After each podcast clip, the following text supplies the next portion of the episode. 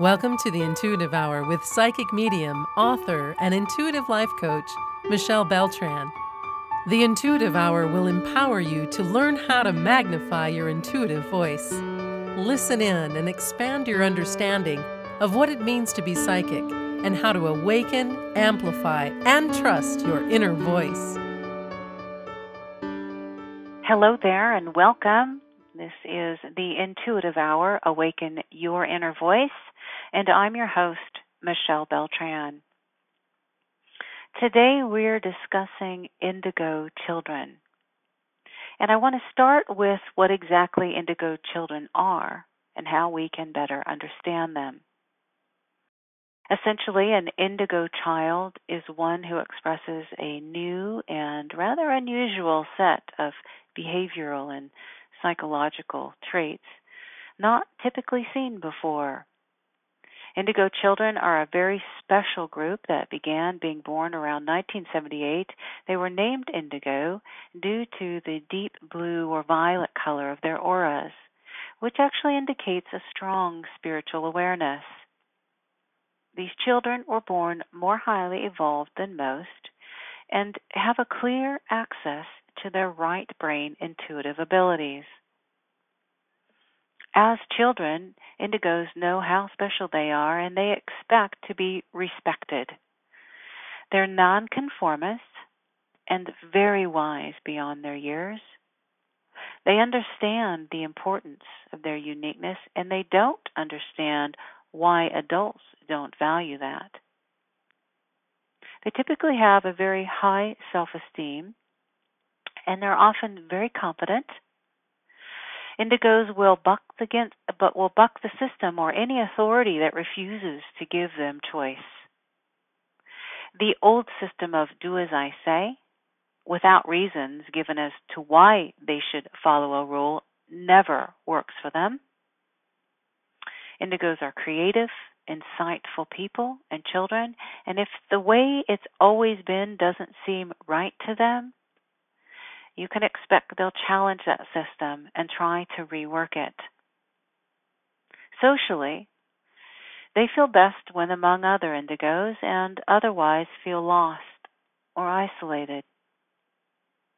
I would ask you to take a few moments and ask yourself Does this sound like your child? Or does this sound like you as a child?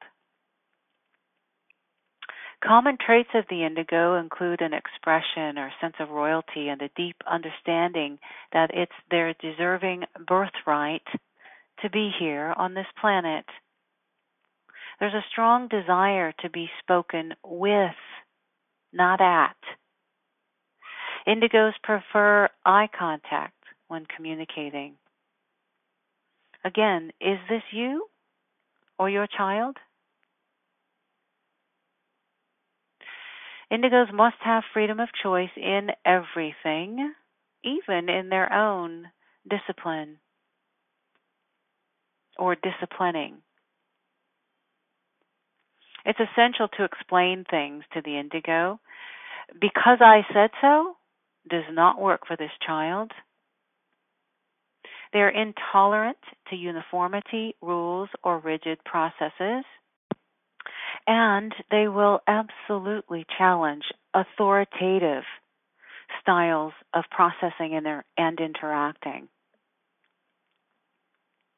An indigo might actually seem antisocial unless they're in a comfort zone with like minded individuals. They will be expectant of honesty and they will be highly vocal and expressive. Finally, an indigo must be heard and not just listened to.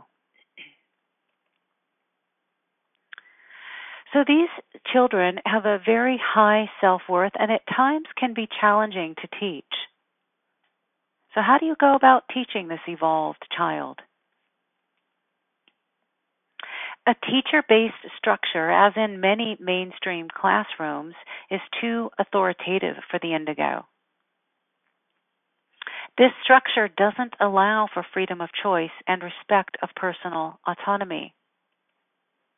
So here's what a teacher or even a parent of an indigo should know. The indigo has a short attention span and gets bored very quickly and has very high, almost excessive energy levels. There can be an inclination to quit or give up if they feel they have failed in some way. You might notice that frustration sets in at times, and this is usually when they can't see the way to manifest their usually awesome and amazing ideas. The indigo has a preference toward particular ways of learning, especially in subjects like math. These students are highly creative and do best in environments that are more investigative and exploratory, wherein they can create and learn as they go. So, when teaching the indigo, it's essential to honor that the student is the center, not the system. The curriculum should be flexible, and the students need choice regarding how and at what pace the lessons are presented. Collectively, teacher and student should establish the learning standards and classroom organization and structure. Indigo children do best with dignity, safety, respect, and a safe place to belong. Ask yourself do you know what's happening in your child's educational or learning environment? So here's what parents and teachers of indigos can do make them your partner in raising them in this world. No matter what their age, even as infants, explain everything you're doing even if you think they don't understand. They do. Indigos need an answer to the why of things, so be willing to explain the why and how of your choices for them. With an indigo, give them choice, choice, and more choice. Keep your word don't react or give orders. Talk situations over and use timeouts if you've disciplined them. Be a model and show them stability, calm, and fairness in your own adult way of being. Give them praise and understand that belittling them is disastrous. And above all, Treat them with respect. Honor their soul as the autonomous and capable human beings that they are. I'd like to close today's episode with a few words on indigo children and learning disabilities. Many indigo and gifted children are falsely labeled with learning disabilities or ADHD. They're quickly treated with medications as there's a sense of not knowing what else to do about the child's hyperactivity, uh, seeming low performance at school, or in some occasions, out of control behavior.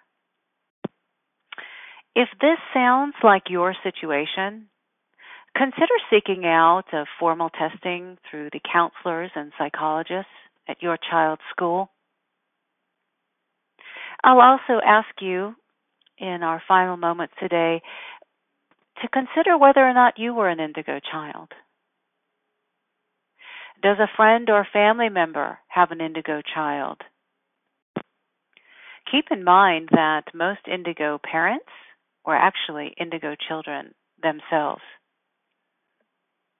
To further your learning of indigo children, how to be and interact with them, how to raise them, please take a look at the book Indigo Children by Lee Carroll, C A R R O L L.